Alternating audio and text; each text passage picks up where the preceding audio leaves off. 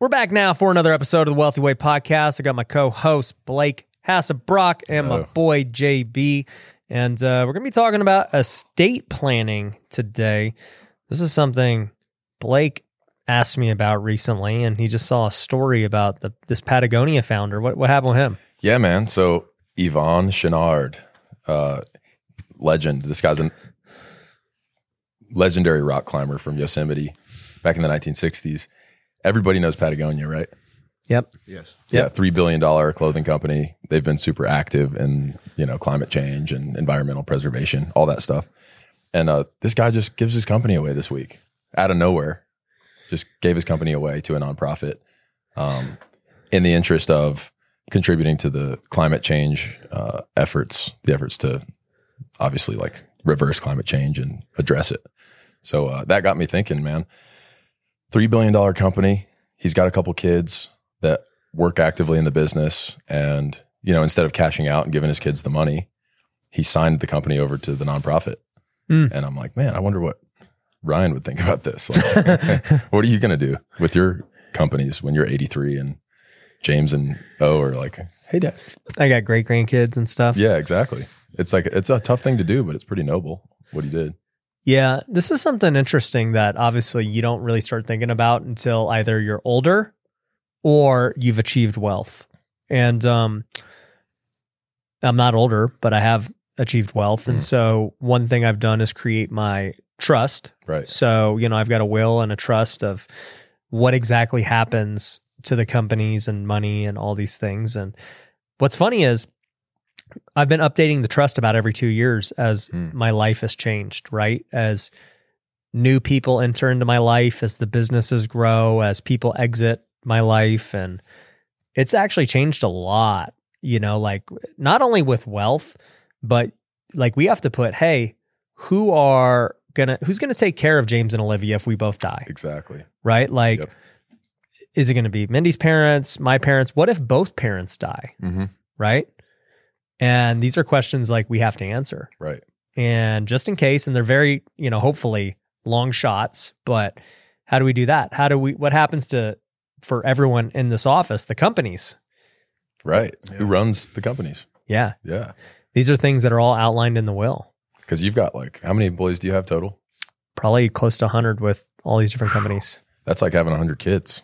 Yeah. Because when I think of, you know, if I'm if I'm about to go on a dangerous trip canoeing or something, I do whitewater canoeing with yeah. my buddies. I like to tighten up the trust before I go. I know that sounds morbid, but I'm like, okay, just want to make sure this is updated with all the new assets, and you know, I'm gonna go have a good time and not worry about dying the whole time, and you know, yeah, leaving my children with a, with nothing.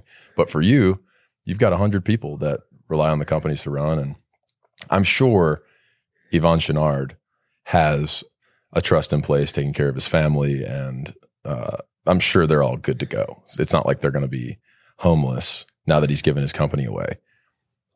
It sounds more so that he's given away the responsibility of managing the profit of the company for right. the future. And he's dedicated that to climate change.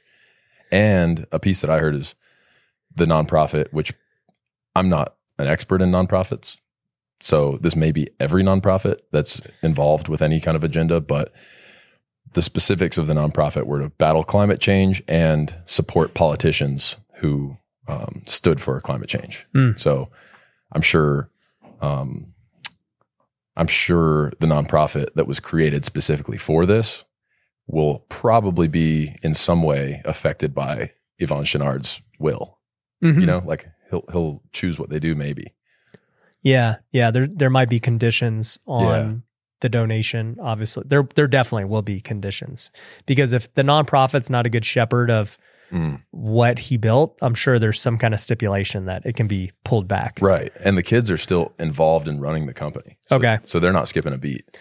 Yeah. The company's going to be run per usual. All the employees are still getting paid.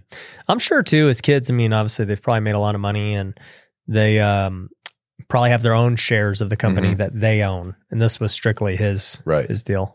And it might be a mastermind scheme of like, now he's, that's a huge write-off. Yeah. And you that's know? a whole nother thing with tax and, and wealth and all that stuff. I mean, nobody knows um, where the tax situation will be when you die. But there's a lot of stuff that um, happens when you die where if you structure it wrong, your kid's inheriting the money, owe a lot of tax, and mm-hmm. they're not getting it. And yeah. if you structure it right, all the tax goes away. You know, it's funny, like uh, there's a joke when you ten thirty-one um, a building, you know, they're like, when does it stop? Well, for those who don't know, a ten thirty-one is basically um, if you have, a, a let's say, a piece of real estate and, you know, whatever, it's five hundred thousand dollars, you go sell it uh, a few years from now, you get a million bucks for it. Typically, you would pay tax on five hundred thousand dollars. That's that's what the gain was. But you can instead say, hey, I'm going to ten thirty-one exchange this into a new property. And so you could take all that profit and buy an even bigger property. So maybe you take the five hundred thousand dollars gain and you go buy a property for two million dollars now. Right. And you use it as the down payment. And, you know, now you have a property for two million dollars, you don't pay any tax.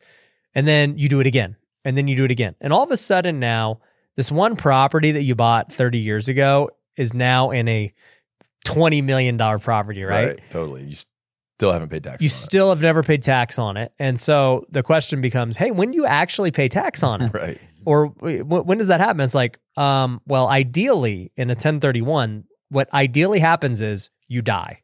and, yeah. and you die and you pay no tax. Wow.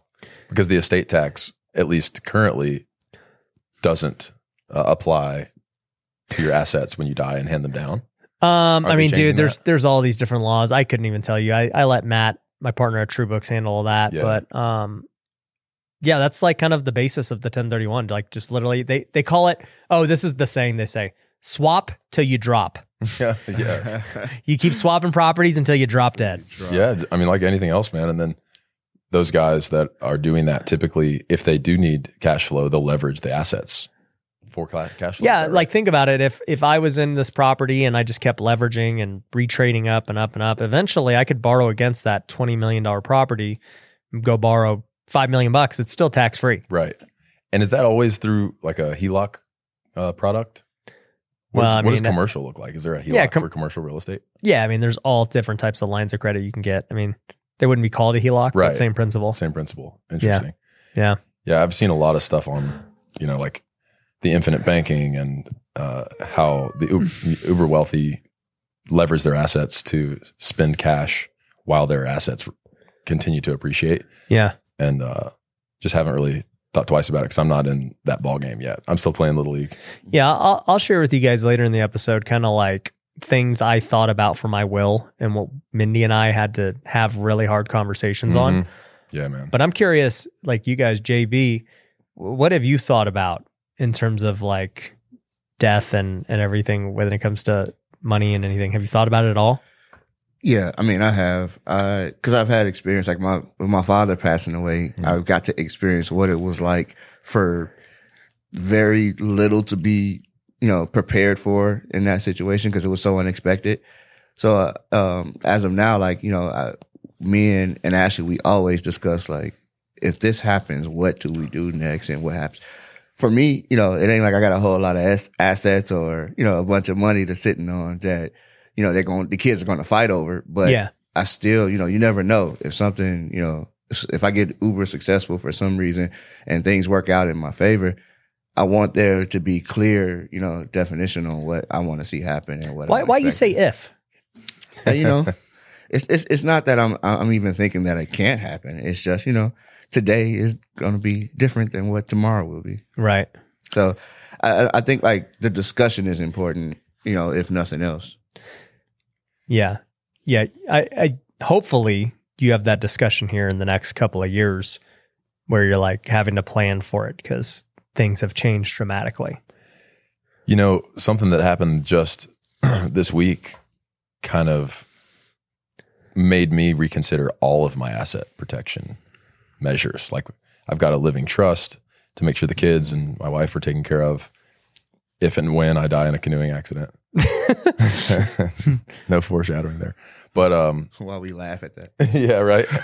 But you know, Justin, similar to your situation, like when I was young, my father passed away and he had a long stint in the hospital, so he left massive amounts of debt yeah. for my mom and I um that changed our our life a lot for the negative. And you know, this, a similar situation happened with my stepfather, and so something that I haven't considered when planning for the kids is like canoeing accident. Okay, that's best case. Like it happens, you're gone. You have your estate that you've set up. They get your life insurance money and whatever assets you have. It's all set. You know who's going to take care of the kids, all that. What I've seen play out with my father and stepfather was kind of the worst case scenario that most people don't consider and that I didn't consider even until recently, because I, you know, I found out my mother um, just got diagnosed with with cancer. So it's something that hit home recently and made me reconsider, like, am I really prepared for the scenario, uh, the worst case scenario, which is accruing massive amounts of medical debt. And mm-hmm. maybe by the time you're done with your medical treatments and, and finally pass away, you don't have any assets or life insurance or any money left to leave to your kids. So uh, I know my mom and stepdad had to get divorced, like even before um, things got really bad, because my mom had been through it with my, with my dad. And she was basically like, look, this is only for finances, but we need to get divorced because all this medical debt that you're about to accrue is going to pass to me, my sister, and my mom. And um, they got ahead of it that way. But, you know, I don't want to, and none of, like, all the people who are watching this, your, um, your audience, I'm sure are mostly, they're all considering this kind of stuff. They're entrepreneurs, they're building wealth.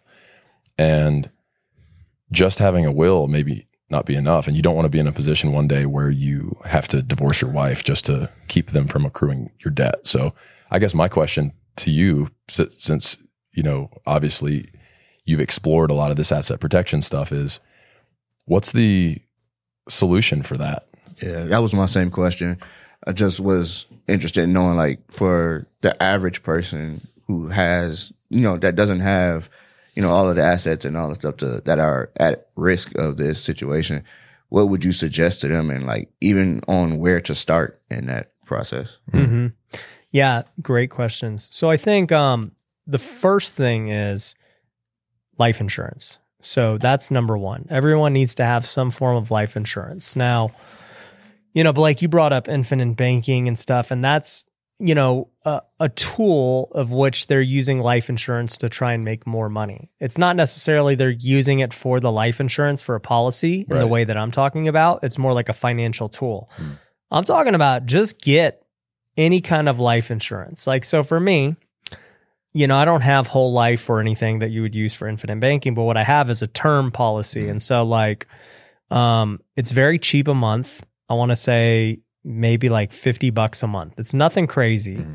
And my policy is pretty big. It's an eight figure policy. Wow. Mm-hmm. So if I die, um, Mindy will get an eight figure payout. Don't tell her that. Don't. Yeah. That's a bounty on your head. Yeah. We don't need this bounty going on. Okay. Mm-hmm. You might have to edit that out, but, yeah. uh, you know, I, I have a life policy, and, you know, granted, they're not going to go take some guy who works at seven eleven and be like, yep, this guy gets a eight-figure life policy because he's, you know, if he dies, his family's in trouble. Mm-hmm. Like, no, they're not. He works at seven eleven. Right. You know, but they, when you get a policy like this, they look at a number of factors. They look at how much um, you make. They look at um, your health, your age, all these factors, and they determine what your plan's going to be. And mm. so they're like, okay, Ryan's young, he's healthy, he's in good shape, he don't smoke, he don't do any of these things.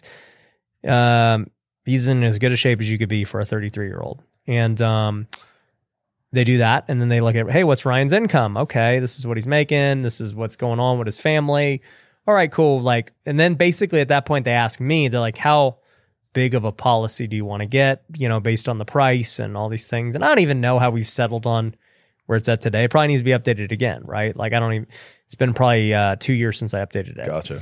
And I don't know the ins and outs of the policy and all that stuff, but um, I just know if I die, like, you know, that they'll have a big payout right then and there. Mm. And anybody listening can do that. You yeah. know, anyone here, I would guess, could probably get, even the guy at seven eleven, Um, can get like probably a half a million dollar, a million dollar payout if they die. Definitely. That's not to say, you know, I guess I, I take back what I said earlier about his family won't struggle. Like, I'm sure, obviously, if he dies, his family will have a t- hard time, but they don't need ten million dollars. Right. You know? Right. So... Well, and I, a, ca- a caveat to that, too, that I learned um, from a guy I worked for, actually. I was about to turn thirty, and he came to me. He's an older guy. He's like, Blake, you got to get life insurance now if you're ever going to do it. Because before you turn thirty... Your it's premiums cheaper. are much cheaper. Way cheaper. You can get a thirty-year policy. And so I got like a two million dollars policy for forty bucks a month or something. Like exactly. That. That's actually what I did. Now that now that you bring that up, I got my first policy um, back in, when before I was thirty, mm-hmm. when I got my will. I got my will done when I became a millionaire. Uh, so when I was like twenty-nine. I was mm-hmm. like, hey, I should probably get a will now because somebody told me. Actually, it was what happened was one of my private lenders was like, hey, Ryan, do you have a will? And I was like, no. And he's like, you need to get a will, like not only for your family, but to protect my investment in you. Right. Oh, wow. Because um, mm. basically in real estate, right, all these properties I own, if I don't have a will or anything, it goes to probate. And probate Months. is just a terrible process mm-hmm. of what this is. And so he was the one who was like, dude, you need to look into it. And I was like, okay. And so I got it. And I was like, yeah, you know, obviously I need this. And then I got life insurance too. And to your point, I think my first policy I ever got was about two million dollars, just mm-hmm. like yours. It's like forty bucks a month. And so I still have that policy today. So then what happened was, um, I went to update my will and everything. I'm like, I should probably update my policy. two million bucks ain't much for what I'm doing these days. Right. Mm-hmm. And so, um, we updated it, and then I'm sure, and, and I guess the way it works is you have, now I have two policies because that first policy was one. Right. You wanted to hold it because the premium's low. Because, yeah, it was a good deal. Yeah. Well, so that's obviously the most important first step is getting a life insurance policy so that your family, your assets, your debts will be paid and they will get the rest yep. of what's left. I guess my scenario that I'm looking at, and this is how it went down with my dad, was, you know, the life insurance policy, um, which I don't even think he had one, but even if he did, it probably would have been eaten up by medical debt, right? And still left us destitute. So is there a way to work around that through L L Cs? And like, I know, for instance, um, the presidential conflict of interest with Donald Trump and his businesses, he turned everything over to his kids because he's not allowed to have a stake or profit in those businesses due to conflict of interest with foreign policy and all the different things. Mm. So I'm sure he structured, structured things in a way that, you know, he didn't show any ownership. Um, and I imagine it would be similar to what you would want for your family. I just don't know how to do that. Does that look like an L L C that uh, gets paid out on your assets? Or like, for instance, I've got around two million dollars in real estate now, um, it's, which is crazy because think about like a year and a half ago, I had one, just one house, and we started talking about it. You'd been trying to talk me into it for years, and I finally kind of sacked up and started taking your advice. So I don't say that to brag, but just to like help people understand that it can happen really fast if you start taking healthy risk. But mm-hmm. um, anyway, so so now that I've got more assets, I am worried if uh, something happened and I had to accrue medical debt, um, that it probably would leak in. eat into this life insurance policy that I have. Maybe I should just update my life insurance to cover worst yeah. case, but yeah, I mean, as you make more money, you should definitely um, think about upping your life insurance mm-hmm. for sure. And then it just goes into, you know, people might be thinking, should I get whole life or term? To me, like at least get term because mm-hmm. term is cheap, right? You know, like you said, forty bucks a month, two million bucks. Yeah. Like that's bare minimum what everyone should do. Um, You know, whole life, I, I still don't even understand all the ins and outs. I know. But we need to get somebody on to talk about that at some point. Yeah, well, I mean, like I said, uh, like I've had, um, you know, like Chris Noggle on to talk about using whole life as a financial tool. Right. You know, and putting money away into it as like a savings account. Right. Essentially. But, um, yeah, I don't know. For most people, it's just not super necessary. Term will cover for what we're talking about. Totally. So the next thing becomes, um, once you're taken care of on life insurance, um, it becomes your will. And so a lot of people are will and trust, I should say. A lot of people don't know when's the right time, how much money do you need, all these things.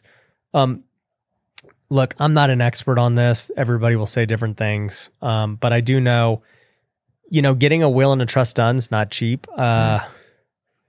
I couldn't even tell you what I paid, but I would guess you're going to probably spend like three, four grand mm-hmm. to go get one done. So, you know, the only reason you get one done, obviously, too, is if you have assets. So right. What kind of assets do you have? I mean, here's the deal. And I, I mean, I, I don't want to say everything is like an absolute because every state has different laws. But mm-hmm.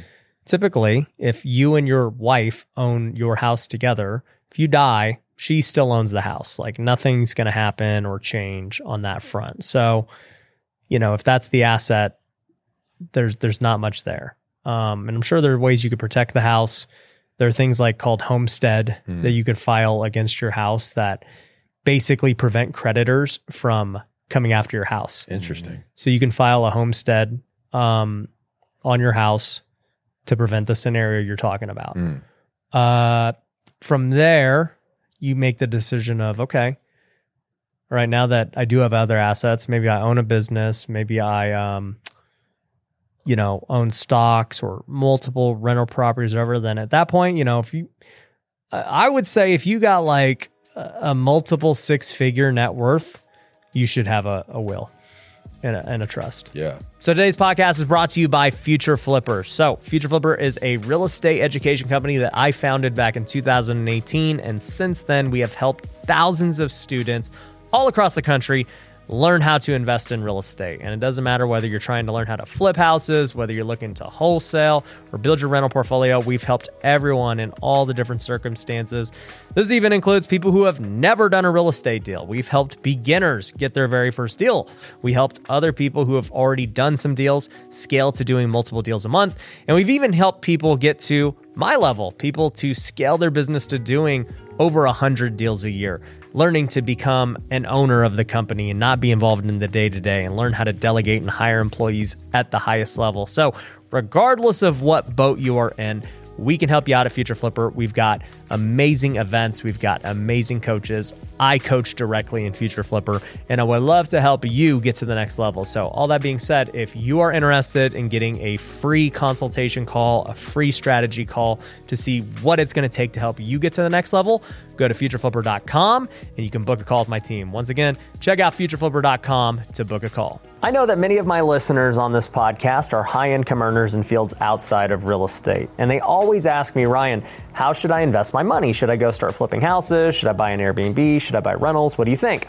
And I always say, look, a better use of your time is continuing to build your business and your career because you're already really good at it. Trying to go figure out how to do real estate deals on your own and managing construction and all that stuff is probably not the best use of your time, but you can still invest in real estate by joining Pineda Capital. We will do everything for you. We will find the deals, we will manage them, we will get them renovated, we'll get them rented out and everything else. All you've got to do is invest and you're going to get a return on your money. So if you want to figure out what is the next deal that you can invest in, you can go to pineda capital dot com. Currently, we're only open to accredited investors only. So if you want to get in on our next deal and you want to get on the V I P list, definitely go to pineda capital dot com and apply today. It's crazy when you go to fill out and well, when you go to create one, the kinds of uh, topics you have to face. Like I've advised a lot of people to go get a will. And when I check up on them, hey man, did you go get the will and trust done yeah. or, or your living trust? Because there's, I want to clarify that. You difference. Have yours right now? I do. Yeah, yes, okay. I do. And for anyone that... I thought you were advising people. Yeah, and I don't have I've one. Advised people. I've heard that it's it's pretty complicated. Yeah, that, no, I, that would have been a good call out. But no, I, I do have I do have a living trust. Um, so you kind of you got some assets. Yeah, kind of a big deal. So. But the the main thing that has... in my experience, kept people from going to do it is all of the, all of the decisions about death that you have to face when you go there. It's pretty morbid sitting oh, down well, with a lawyer. Well, that and, um, you know, it causes fights too. Yeah, true. Because, uh, for instance, to your point, the first time Mindy and I did it, right? We, um, and I, I have to be very careful with what I even want to say on air. So the first time we did it, Uh, you know, they ask you these questions, right? They mm. say, hey, at the time, Mindy and I did not have any kids. We were married. Okay. Okay. So they're like, hey, what happens when you guys do have kids? Who's going to get the stuff? And it's like, okay, well, I guess we'll, we'll split them equally. Like, that's pretty simple. Okay, cool. Um, okay. Now, assuming you guys have kids, uh, who are the kids going to live with? And that's already the first uh, fight. Big time. My they, parents, your parents. Exactly. Yeah, yeah. Right. So, you know, we got to make the arguments f- for who we think. And, you know, the case is for us, like, we both have great parents who live in Vegas. They're both awesome grandparents. Mm-hmm. Like, there's no right or wrong answer. Um, and then they ask, hey, so assuming both your parents are dead, like, dang, this is getting deep. Who are they living with? Yeah. Right. Right. And, um, Mindy's an only child, so she doesn't really have family on that mm-hmm. side. I have my sister, but my sister ain't raising any kids. So who are they living with? So, you know, that that's a whole nother thing in itself. So that's why you called me asking how many rooms we had. Uh, I'm like, Blake, in our house. How many rooms? How would you like to live on a mountain? if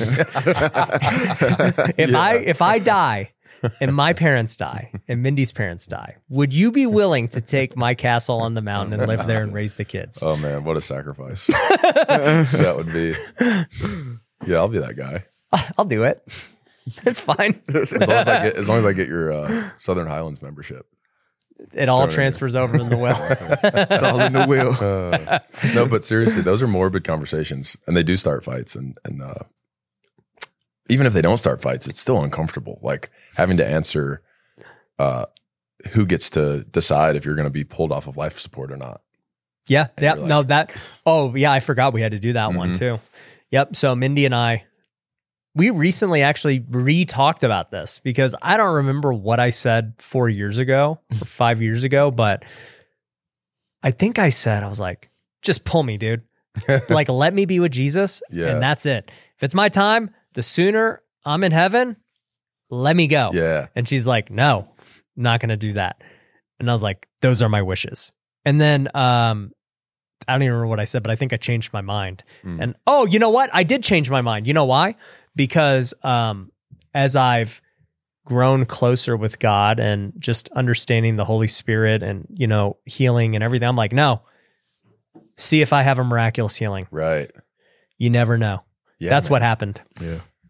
Wow. Yeah. I, mine was, um, like I said, with my dad and my stepfather, and I've been through it with my grandmother in the hospital, and I've seen where doctors have the control, because I think maybe somebody fact check me on this, but I think if you don't have a will, um, if you don't have a living trust with your, you don't have any wishes with your wishes, then the doctor has say in what happens, either a hundred percent or fifty fifty. Um, when you make your living trust, you get to choose, okay, who has control. Either, for instance, for me, it's like my wife has complete control. And I'm just kind of realizing in the same breath that I said I have a two million dollars life insurance policy, mm-hmm. I also say my wife has complete control to pull me off life support. so so that'll test her out, but uh, it'll test test what she's made of. You know, let him, let him go.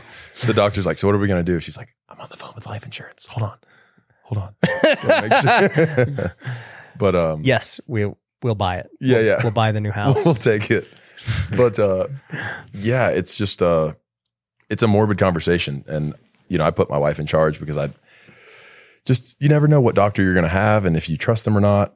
Um, I think there's so many amazing doctors out there, and I haven't really met any bad ones I wouldn't trust. But at the same time, I had to just put it on on Erica, um, knowing my wishes and respecting what I want. But yeah, it's it's morbid stuff, man.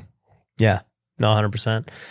Yeah, I think, um, you know, on the family side of it, there's a lot of decisions that have to be made that are really hard to make, mm. and it's uncomfortable. You know, we've had to go through it twice now, and it's about that time to do it again. Mm-hmm.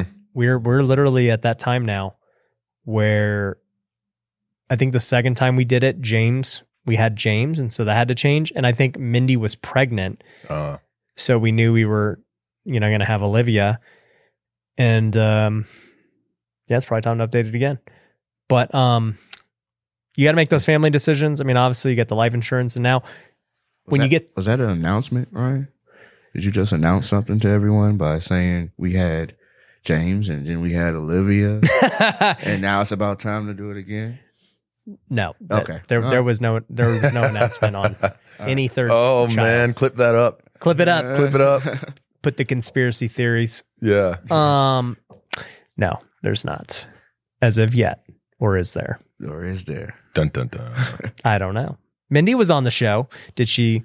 Was she glowing? Uh, did you? She announced something. I don't know what it was, but she announced something, I'm hearing. Yep, she did. She did. Who knows? Let the let the media speculate. Um. So, yeah, after that, you know, for me, the hard part, like for most people, that's all they'll have to figure out is your will, your trust, cool, your assets. They're going to usually your spouse and your kids. You're square. You're good to go.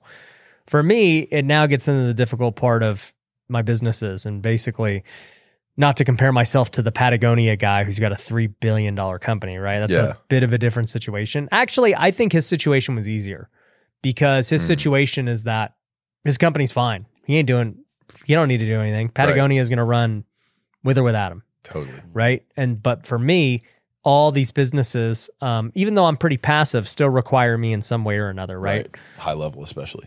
Yeah. So, figuring out what happens next with all these businesses is something I've had to think long and hard about with um, my wishes.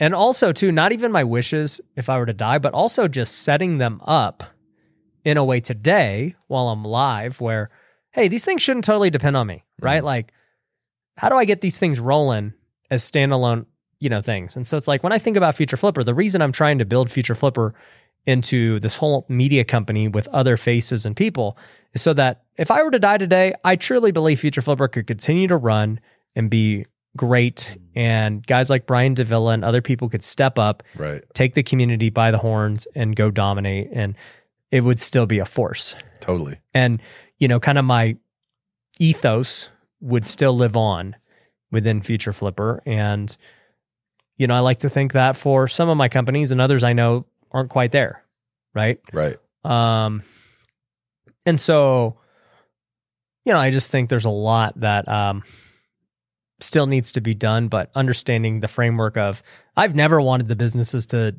be solely dependent on me. I've always thought about, how do I make this not about me and set it up in a way that does not require me in the long run? Right.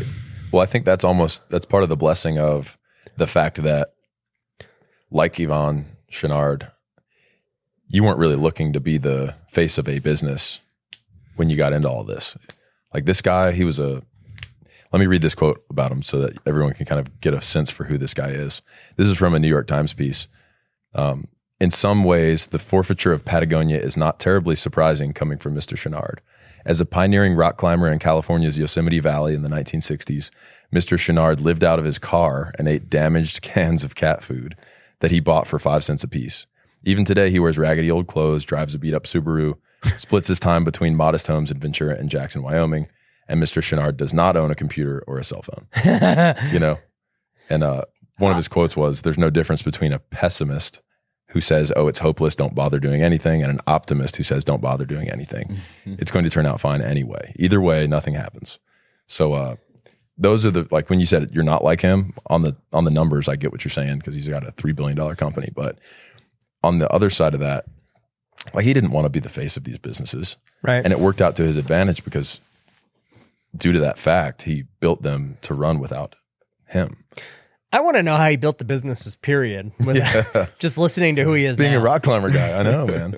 But he, I think he started making the best gear. He's like, he knew the, he knew the gear and he knew what the gap was, started making high quality. Yeah. But I mean, did he have a cell phone ever? Like, did he ever use his computer, or did he was he just the gear guy, like in product development? Here's the shirt, and then after yeah.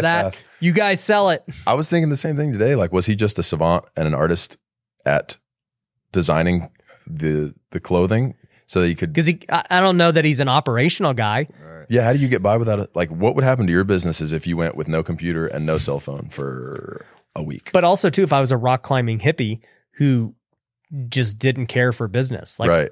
I could get by without a phone and a computer. I'd figure it out because I'm also like very passionate about running a business. Right. Yeah. Good point. Like he, he almost spitefully yeah. built a three billion dollars business. Yeah. If I have to. yeah. Whatever. Yeah. Man. Well, what are some of the innovations that you make in your businesses to to get them to run without you? That's a great question. Well, let me uh, first say too, to to finish the the thought about how it works if I die. Mm-hmm. I actually had this conversation with um, Brian Davila recently. He's the C E O of Future Flipper, and um, he recently became a partner in Future Flipper. Cool. Congrats, and, Brian. Yep. Big congrats to him. For sure. And he essentially... Uh, you know, we were just talking about what the partnership agreement would look like. And I was explaining to him like, hey, you know, here's why this needs to be structured the way it is, you know, and I, I brought it to him. I go, Brian, what, what happens if you die? Right. Like th- that's why this needs to play out the way this plays out. Right? Right. I'm explaining it to him. And he goes, what happens if you die? And I was like, that's a good question. Shoot. And, um, I was like, that's a question that, uh, you know, there's kind of a plan for every company on what happens. I mean, obviously, like each individual company has their own operating agreement, which spells it out what happens if a member dies. Mm. So whether it's me or one of my partners, it's it's in there on what happens. Mm. Um, and then just in general, what happens to all my wealth and the ownership of these companies, et cetera. So, you know, for me, like just so everyone is clear, one of the things that happens is um, Noelle... she's already in charge of so many of these companies. So like some ownership reverts to her so that she's incentivized to, you know, grow these companies, keep them going, you know, all that stuff. Cause she's involved on the day to day. For those who don't know, Noelle's my sister. She's my only sibling. Um, so she takes over a lot of it. Um, ownership obviously goes to my wife and, um, the kids and everything else, the majority. And, you know, the reason a lot of it goes, well, not a lot of it, but like, you know, a portion goes to Noelle is because she is going to be the one to run it. Like she replaces me essentially. Whereas Mindy and my kids, they're not a part of it. They, they don't even know what to do. Right. Um, so there's that part of it. And really there's the part of, hey, communicating with Noelle and everyone else. Like, how do we get me not involved? Mm. You know, uh, make it less about me, more about everything we're doing. Yeah. And I'm trying to build them all in that way. Well, and I think you've, you've seemed to have used your social media presence to fill in the gaps where you're needed. Like I remember I came to you probably a year ago. I was like, hey man, uh, with my music stuff, I really need to outsource my content editing and a lot of the stuff that's just so time consuming. You said, man, just shout it out on social media and it'll it'll work itself out. And um, I think you're right, man, because I've used that tactic with that and a lot of other different things that most people may not consider. You think, oh, how am I going to find good people to replace me? And uh, you seem to have done a pretty good job of that. I mean, most of the people that you have like Justin here are even better than you. So one hundred percent. I like that, Blake. that was My co-host is a better host than me. My producer's better. Everyone's better. Everyone's better. Oh, man. But that should be the case, right? Yeah, like, you should you should go for that. I That's... should want people who are better than me in these roles, one hundred percent. Yep. What about the way that uh, estate planning has changed your day-to-day? Uh, I'll, I'll give you an example for me. When I got life insurance, when I put a living trust in place, and until this recent realization that, oh, I might not be covered for medical debt, until that, you know, I had a, a lot more peace day to day, whether that was business, with going on trips, um, whatever else. Like when you have kids, as you guys both can probably agree, like you stop and think for a second before you start doing stuff. Um, like I used to be a wild man. I'd jump off a cliff. But now with the kids, it's kind of changes the way I go about my life, and putting all these measures in place has helped to kind of get back to living, not dangerously, but living stress-free. Do yeah. you feel that way? Um, I don't know. I never lived as a crazy man before. Hmm. So I don't think I've changed the way I live really at all. Um, I think financially... and this is something I've told people a lot. It's a totally different subject, but it kind of relates, where I get these people who at different points in your life, you're willing to take different amounts of risk. Okay. So whenever I get somebody who's thinking about getting into flipping houses, you know, they join Future Flipper, um, and they say, "Hey, Ryan, you know, here's my situation. What should I do?" Um, the advice is always different, because if you're a young twenty-two year old with no family, no kids, nothing, you know, you can take way more risk than the guy who's forty years old, three kids, wife, et cetera. Totally. They're two totally different boats. But there's also the risk of your current wealth level too, right? So it it it actually cracks me up, because you see, you know, the the wrong thing actually play out. So I see a lot of poor people very scared to take risk. Mm-hmm. They don't have a lot of money, they're mm-hmm. broke, and I'll be like, "Look," it's not me directly, but, you know, basically some version of it, like, "Look, you need Future Flipper. You have nothing to lose." Yeah. Right. Right. And they're like, "Well, I can't afford it. I have no money." And I'm like, "Put it on a credit card." And they're like, I'm, I'm not going to go into debt. And I'm like, "So how do you think you're going to get out of this situation?" Mm-hmm. You know, like, you're going to go into debt some way, whether it's credit card debt, whether it's debt to go buy a house to flip, mm-hmm. you know, like, what do you think you're going to do? Do you think that you're going to earn your way out of this? Right. You don't make enough money. You've never figured out how to make money. Do you think you're miraculously going to figure it out without any mentorship or anything else? Like, you, and and let's like just look at the worst case scenario.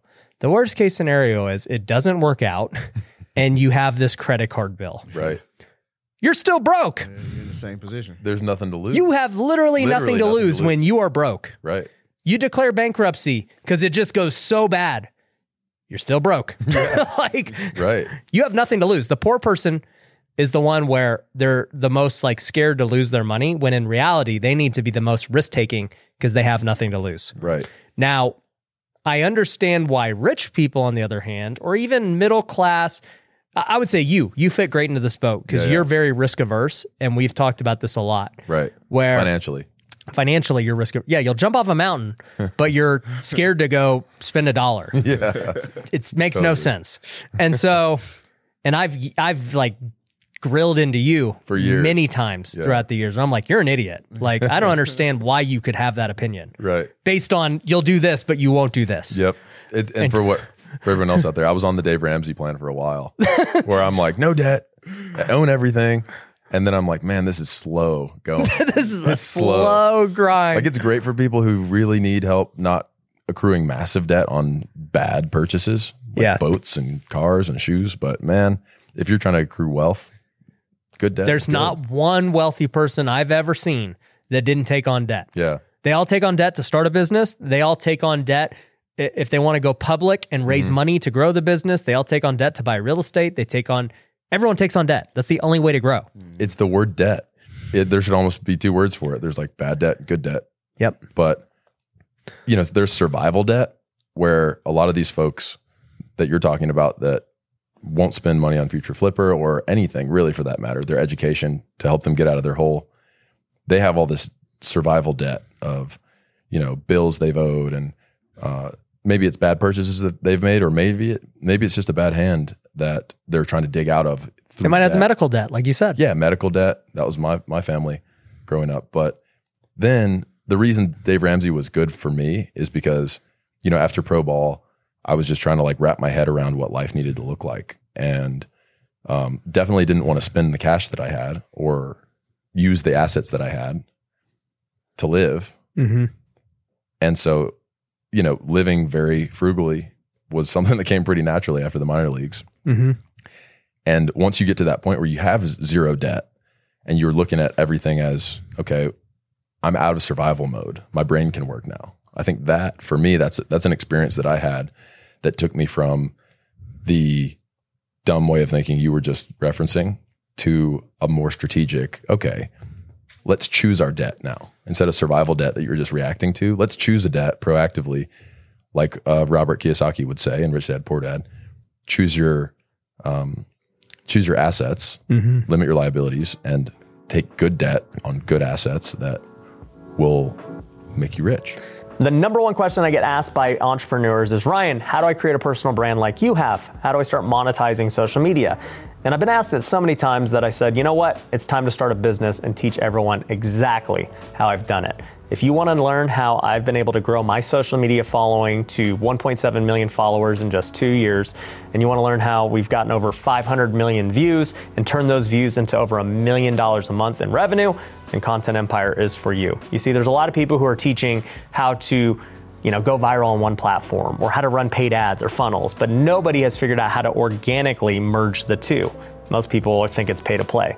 But if you want to learn how to get organic content, build a fan base, build people who want to buy your products who don't need to be sold, then I want you to go to content empire dot io, apply for a free strategy session with my team. We will teach you how to build your business on social media and monetize. So once again, go to content empire dot io and we'll chat with you. One of my biggest problems with real estate brokerages is that they don't teach the things that are required for realtors and real estate agents to become truly wealthy. They want to teach people how to just do more transactions because that's what makes the brokerage money. Well, as we know, the real way to gain wealth is by investing in real estate. It's by doing your taxes properly. And even if you want to grow the agent side of your business, you're going to have to do things differently in today's world. You're going to have to be really good at social media. You're going to have to market differently. You're going to have to work on your sales game. A lot of those things are going to factor in whether you become wealthy in the long run. And I just realized that over time, brokerages just are not fully equipped to handle all those different verticals. And so that's why I created Wealthy Agent. Wealthy Agent is a platform to teach real estate agents how to become truly wealthy, how to grow their real estate agent business, how to invest properly, how to do their taxes, how to grow on social media to get more leads for free. And so if you are an agent and you are looking to grow that side of your business, go to wealthy agent dot io. We would love to chat with you and see if you're a good fit for the program. We are building a community all across the country that you can tap into. So go to wealthy agent dot io to book a call today. Well, and so I totally agree. Mm. You know, the thing is, you're pretty normal in how you were thinking. Right. Right? Average. Yeah, and just like normal. Like, dude, you know, you have a great job, mm. making multiple six figures a year. You know, you had a, a really nice house, uh, wife and kid. You're like, living the dream for the majority of people. Mm. Um, and your your biggest fear was you were scared of anything that would compromise this thing you've built out, which is the dream. Right. Right. The middle class dream, I would call it. Yeah.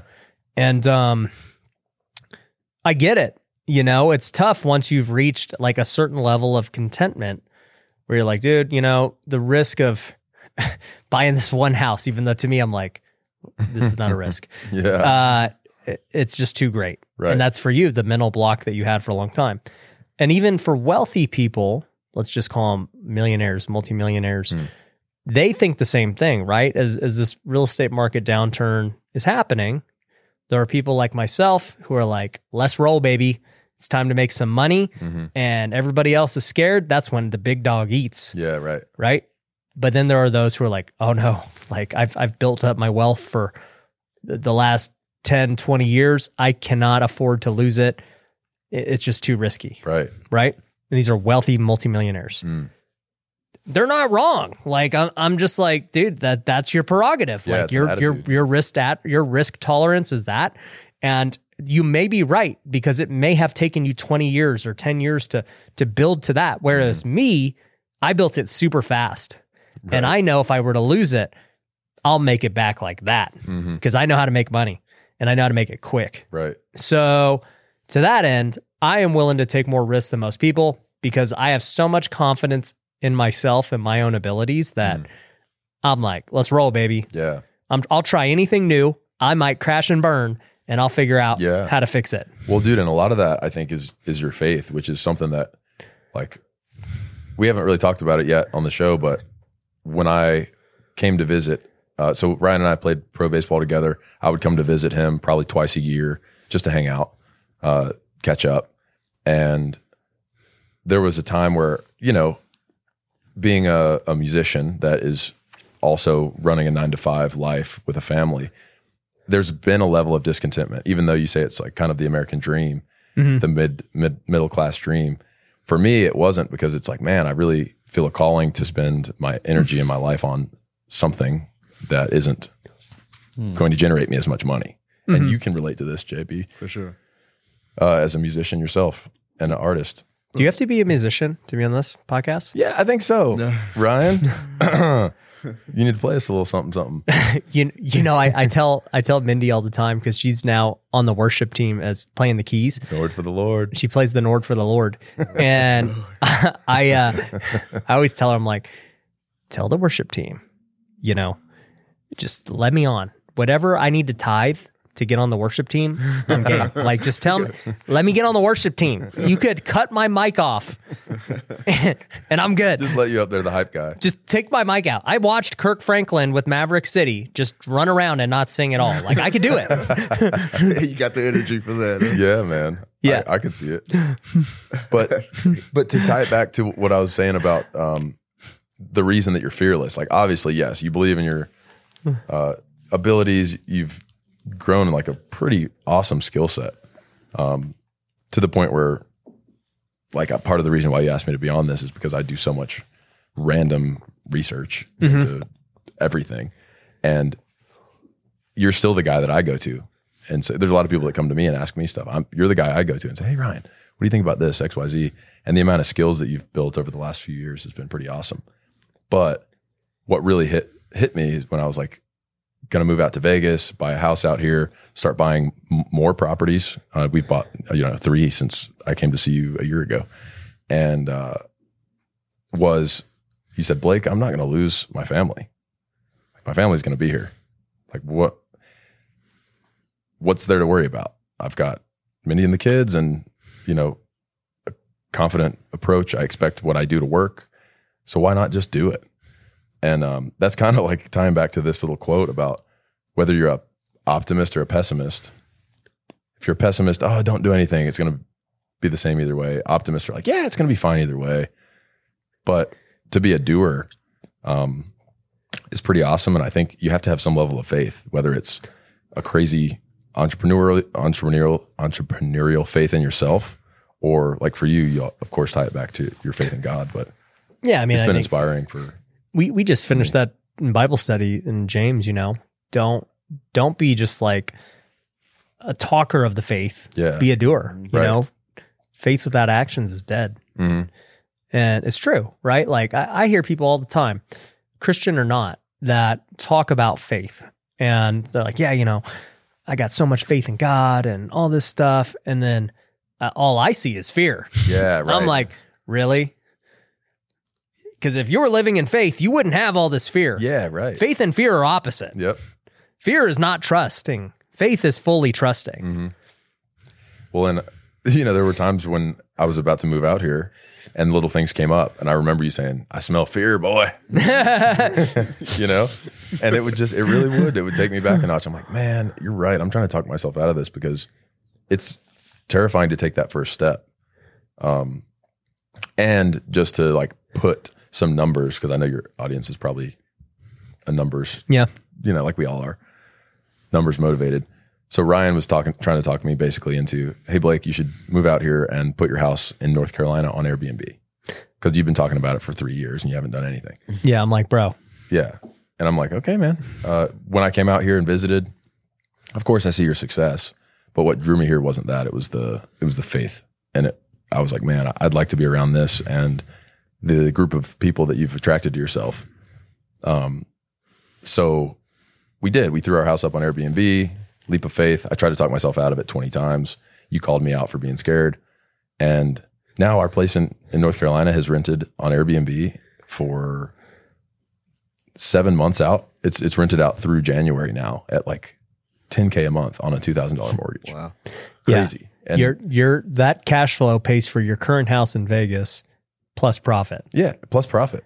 You're living for free out L- here. Living for free. And it's crazy to say, because most people would probably look at this and be like, oh, you're crazy, man. That's kooky. It's just good business. But there were so many times when I was on the way out here where I was praying about it. Hey, just shut this thing down, God, if it's not going to, if it's, if it's not what you want. You know, like fearfully.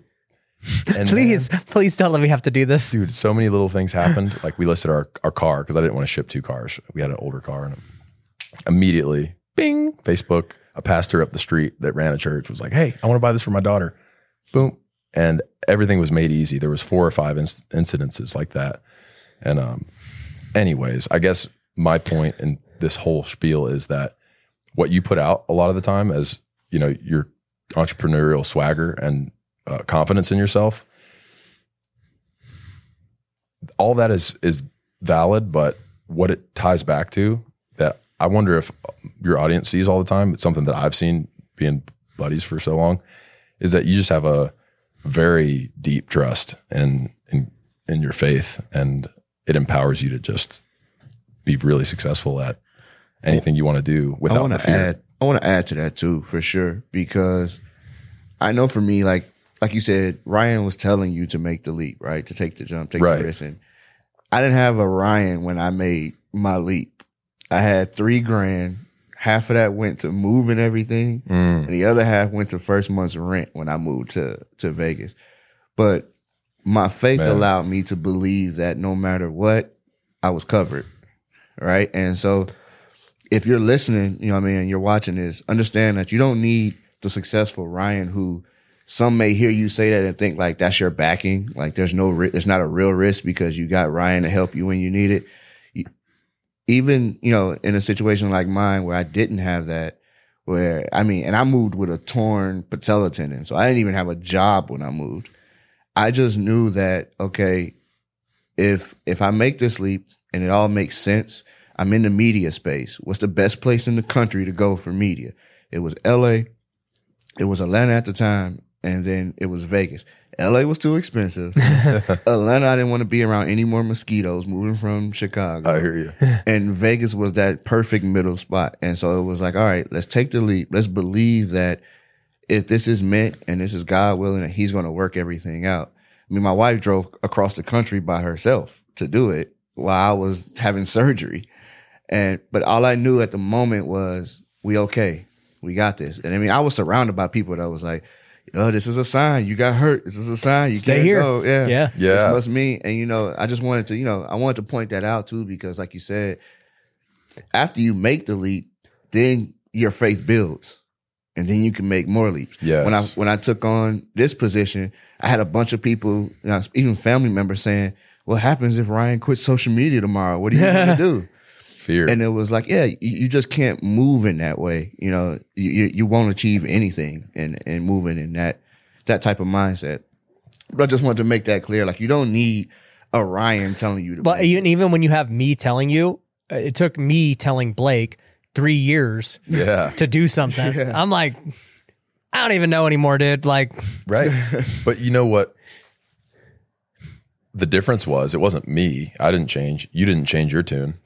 It was uh, the fact that I kind of got a little more serious about my walk over yeah. the last couple of years, and yep. it built to a point where it wasn't a business decision. It was, it was. Uh, yeah, you had no business reason to move out here. No, it, no, not at all. Yeah, you already had your job. You're remote. You could live anywhere. Yeah, it was strictly you wanted to be around other believers and people, you know, with faith right. doing things. I came out to see you a couple of times and realized, like, man, this is a good. A very good environment to be in. And for me right now, this is a very good environment to be in. And look, and now you're the co-host of the Wealthy Way podcast. I know. Look, look, look how far it, you've come. I made it. You've made it. But J B, why don't you tell them your uh, story of how you even uh, started working for me? I don't think we've told that story on air. No, I don't think so. Um, so it's funny. Like, When I, I when I left Chicago, I had a, a few bad experiences just as I left, right? So like I had, there was a, a conflict at the church I was going to. Like I said, I, I was injured. You know, there was a bunch of stuff happening that season that I was like, all right, what's going on? Like, this is not what you thought and what you planned for, you know, at this age. And um, funny enough, and this is why I always tell people to, to listen to women because they're a lot smarter than we are. Mm. My wife didn't give me the option of attending church. She was like, you've grown up your whole life in it. You know better than to have this feeling towards the church now that you've had a bad experience. And so, um, you know, we visited. We actually visited Ryan's uh, home church first, and then we found another one just up the street from that one um, that we really enjoyed. And it was through that community that stuff started to happen. And I found it in myself again to just dedicate myself to the serving part mm. of ministry. And it was like, all right, whatever they ask, like I didn't care. If I had to move cones in the parking lot, I was going to do it. But I was like, I got, you know, I was blessed enough to where they can see talent and they can see potential. And they, and I moved into the uh, a media space in that, in, in the church. And so serving is what I found a lot of times the result of that, and dedicating myself to it. I was being blessed over and over again. And it was even allowing me to bless others. And there was at one point of that season that I was like, now I just want to be surrounded around like-minded individuals. Yep. Successful individuals and Christian men.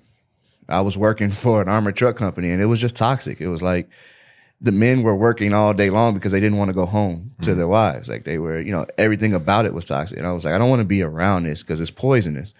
And so um, uh, a buddy of mine, Omar, uh, just sent me a screenshot of one of Ryan's Instagram stories. That's like, I'm looking for, you know, a, a editor. There you go. And just like that, you know, a relationship was built. My first conversation with Ryan, he goes, yeah, I'm just looking for an editor to do this podcast that I'm releasing. And I was like, oh, okay. He's like, how do you know Omar? I was like, I know him from church. He's like, well, if you if he trusts you, then I trust you. And it was a quick conversation. He was like, be at my office this day, blah, blah, blah. And we had another conversation. But I, what I found most interesting that it wasn't even about editing. It wasn't about, you know, the podcast. The, the conversation was more about life and what my values were. Mm. And I and now, you know, obviously in hindsight, I can see why he does it because it's what he bases his decisions on. Um, but yeah, it was, it was, you know, that type of dedication, the risk of taking the move, you know, and then being open to, you know, new things and opening to to following what you know you feel in your heart. It essentially led to, you know, the opportunity. You didn't even mention the the craziest part about that story.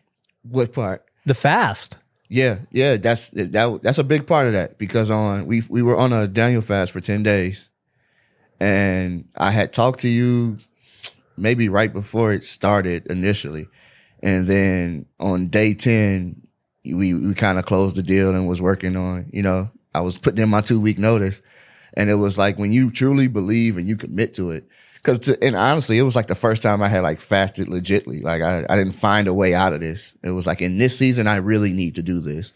And so on day ten is when everything kind of fell into place. You know, Man. It really started a journey for me. Like, you know, even just, you know, education wise, it was, it's a bunch of stuff I've learned in just that time period that there's no other way I would uh, have access.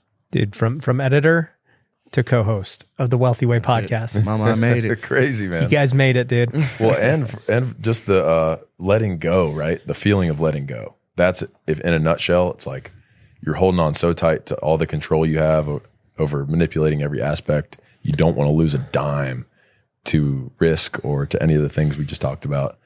Um, and it ties back into the estate planning conversation because the fear um, that I have felt melt away just from having my family looked out for to the best of my ability. Like there's still some things that I need to address and mm-hmm. you too, I guess, mm-hmm. uh, to restructure your will and trust. And, um, but at the end of the day, like there's still a piece there. You know, I think it all comes back to, as you were saying, like holding on to the money, you know, I think it all goes back to your belief and, you know, we're talking about faith, but your belief in what you view money as, right? Because there's so many people that view money as, I gotta have it. If I lose it, I lose it for good. I'm never getting it back. And, you know, uh, this is very hard. Yep. And, you know, I value this money so much because I, for whatever reason, like it's idolatry. And for me, I really have never valued money that much. Like right. I told you, I lived frugally. I was chilling. I've always thought I was rich when I was broke. Like I literally, like I'm good, dude. Like when you got that Veloster, when dude. I got the, the Hyundai Veloster in twenty twelve. Oh man, Dad, we were rolling in that thing. Man, that was the. the we don't but talk about that. Part of that though is the, the minor league life. Yeah, it conditioned you to be content with nothing. Yeah, you know, for those wondering the story, I bought a twenty twelve Hyundai Veloster, brand new, paid twenty G's for it. I was so proud of it because I'm like, dude, this was the best deal ever. I got a brand new car. Gets forty M P G. It's the girliest, dumbest looking car ever. But you know what? This was a great deal. And then I ended up getting rid of it six months later because I'm like, this car sucks. Yeah. And um, took a loss on it. But uh, nonetheless, I thought I was rolling in style and luxury mm-hmm. in that Hyundai Veloster. And so nothing has changed. Like I, I drive the Porsche now and I'm like, I still feel cool. Like right. I did when I had the Veloster. Um, though I'm much cooler now. Yeah. So objectively. Yeah. Well, and you kind of shared that with me too. Cause you know, with the, with the whole social media content, whatever gets attention is going to be good for business. And in a nutshell, like you're also helping people a lot with, I mean, I've seen a lot of the success stories with Future Flipper. So either way, the end result is a positive thing. But when we talked about, cause you know, I, I came out to visit you intermittently. And there was a time where like your success had skyrocketed. And I'm like, I wonder if Ryan's going to be the same guy. Like, I'm about to go stay with Ryan now. And he went from, you know, couch flipping to being like, you know, a multi, multi millionaire. And, uh, you know, so I'm testing, I'm testing the waters. Hey man, so how's everything been going? Like, who are you? What's new? Who are you? Who what are do you, you care about? What kind of shoes are you wearing? What are, what are those things? And, um, you know, we got to talking about it and it was a, the Porsche that I started talking about. You're like, you know what, dude, I still don't care. And I'm like, whew, ah, like he's still the same guy. And, but you're like, but the more I've learned that, you know, really nice things, world-class things in general, um, do a lot for my marketing, the more I've learned to love world-class quality. Yeah. I remember that conversation. You know? Yeah. I've learned to appreciate people who are world-class at whatever they do. Yeah. You know, Porsche makes a world-class car, even though I've had my ups and downs with it. Um, the, just the quality and like, you see the build of it versus a Toyota, mm-hmm. which Toyota has been what I've driven my whole life. And I'm like, yeah, I mean, Toyota's reliable, but by no means is it like this world-class built car. It's right. just, it's a car right. that you don't have to worry about. It's like Chipotle. Yeah. Toyota is like Chipotle. Totally. It's great. And yeah. you know, but it's not a Michelin star restaurant. Yep. It's and not it, tuna pizza. It's not tuna Yellowtail. pizza from Yellowtail, you know? And so when I get tuna pizza from Yellowtail, I appreciate it. I'm like, dude, how did this guy come up with this? Yeah, right. This is the craziest dish ever. Exactly. And like the tuna and everything is so great.